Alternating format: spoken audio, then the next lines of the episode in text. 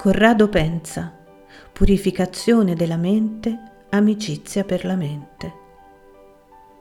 L'essenza più concentrata dell'insegnamento buddista è illustrata nei famosi versi del Dhammapada. Mai fare il male, coltivare il bene, kusala, purificare la mente, citta. Ed è sufficiente una minima familiarità con la dottrina dell'illuminato per sapere che la chiave del discorso sta nella purificazione. Soltanto, infatti, purificando il citta o mente-cuore, diventa possibile questa conversione di vita così stupefacente, grazie alla quale non si fa più il male e si è interessati solo a far crescere quanto è kusala, ossia ciò che è buono, salutare, vero, giusto, utile. Questa purificazione liberatrice, presente secondo varie forme in tutte le grandi tradizioni spirituali, è stata formulata dal Buddha in maniera particolarmente attenta e profonda. Questo è Nuvole sulla lingua, un podcast di Zen in the City, letture per guardare e ascoltare il mondo in modo un po' meno distratto.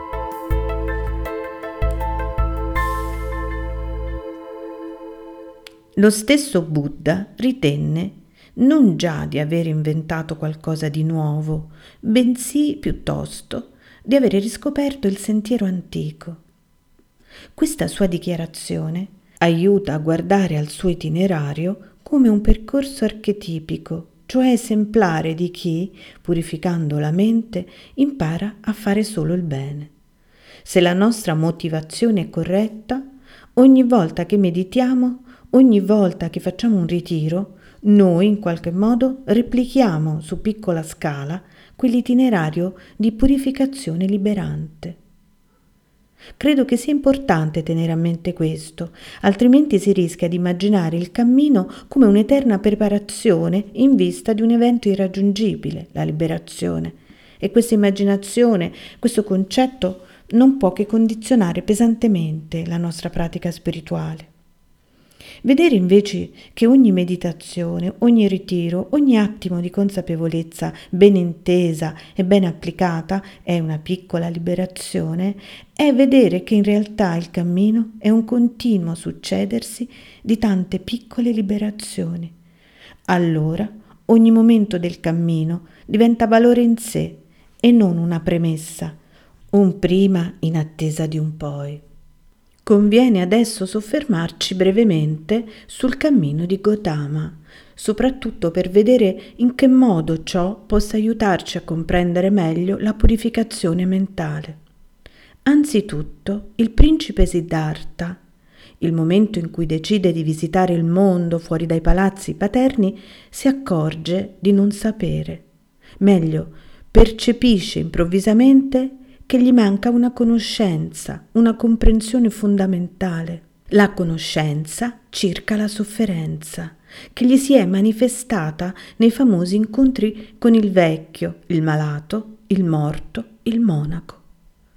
Si accorge di non sapere qual è l'origine della sofferenza e di non conoscere ciò che è kusala, ossia di non conoscere il bene, o forza intelligente che sola può condurre al di là della sofferenza. Dunque in questa fase ci troviamo di fronte a una prima virtù, l'umiltà. L'umiltà del riconoscimento di essere privi della conoscenza che più conta. Questa umiltà è accompagnata da una decisione, la decisione di voler sapere, di voler comprendere e conoscere il bene, ciò che serve incondizionatamente. L'intuizione di non avere alcuna comprensione su ciò che veramente conta e l'assoluta decisione di voler sapere sono i due pilastri fondamentali della purificazione. Alla decisione primitiva di cercare il bene fa seguito adesso, una volta trovatolo, la decisione di darlo. Sulla base del proprio percorso, il Buddha elabora un insegnamento sistematico della purificazione mentale, nel quale spicca in particolare la dottrina dell'ottuplice sentiero per raggiungere la fine della sofferenza.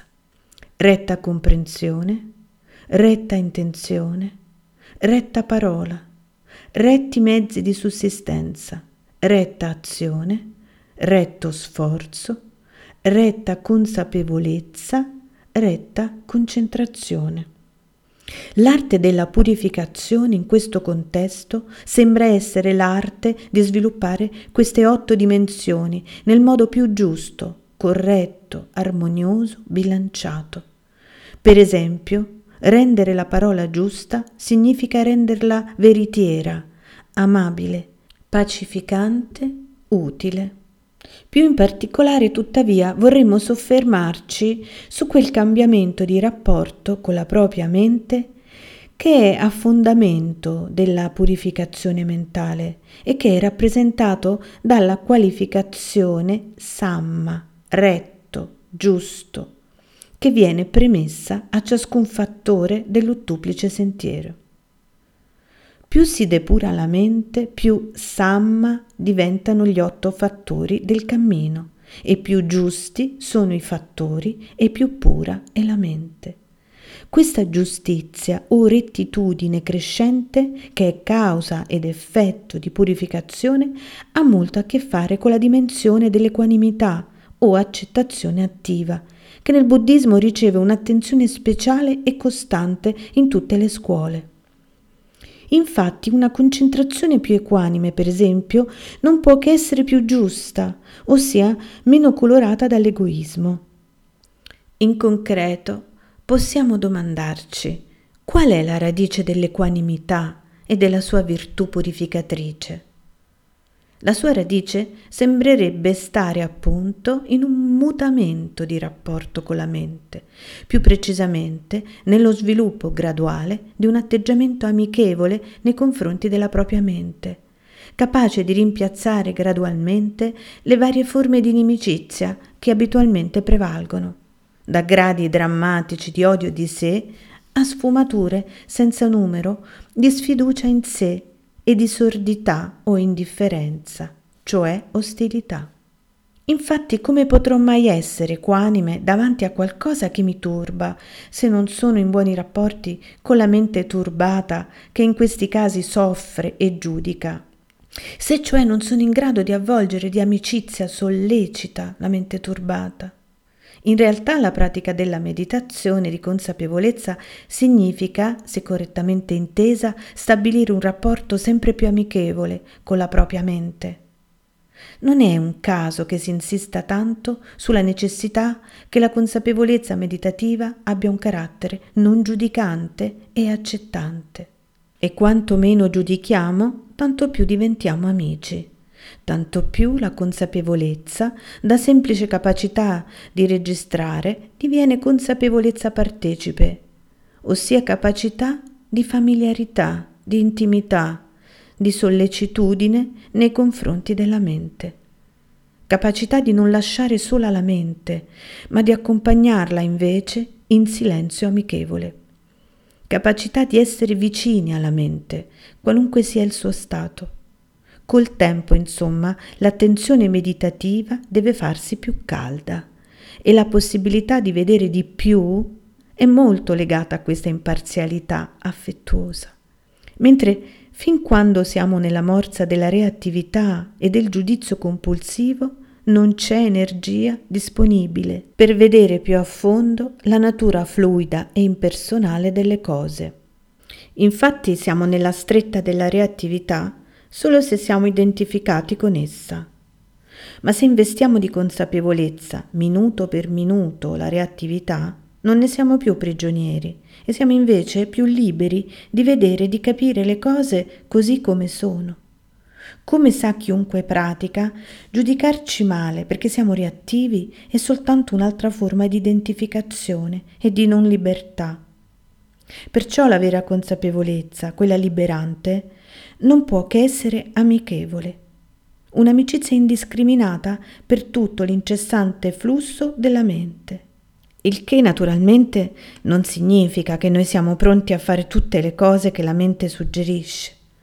allo stesso modo che non prenderemo per oro colato tutto quello che dice un nostro amico sofferente che stiamo assistendo affettuosamente, e più tardi l'amico ci sarà grato per non averlo preso alla lettera. Corrado Pensa, La tranquilla passione, saggi sulla meditazione buddista di consapevolezza.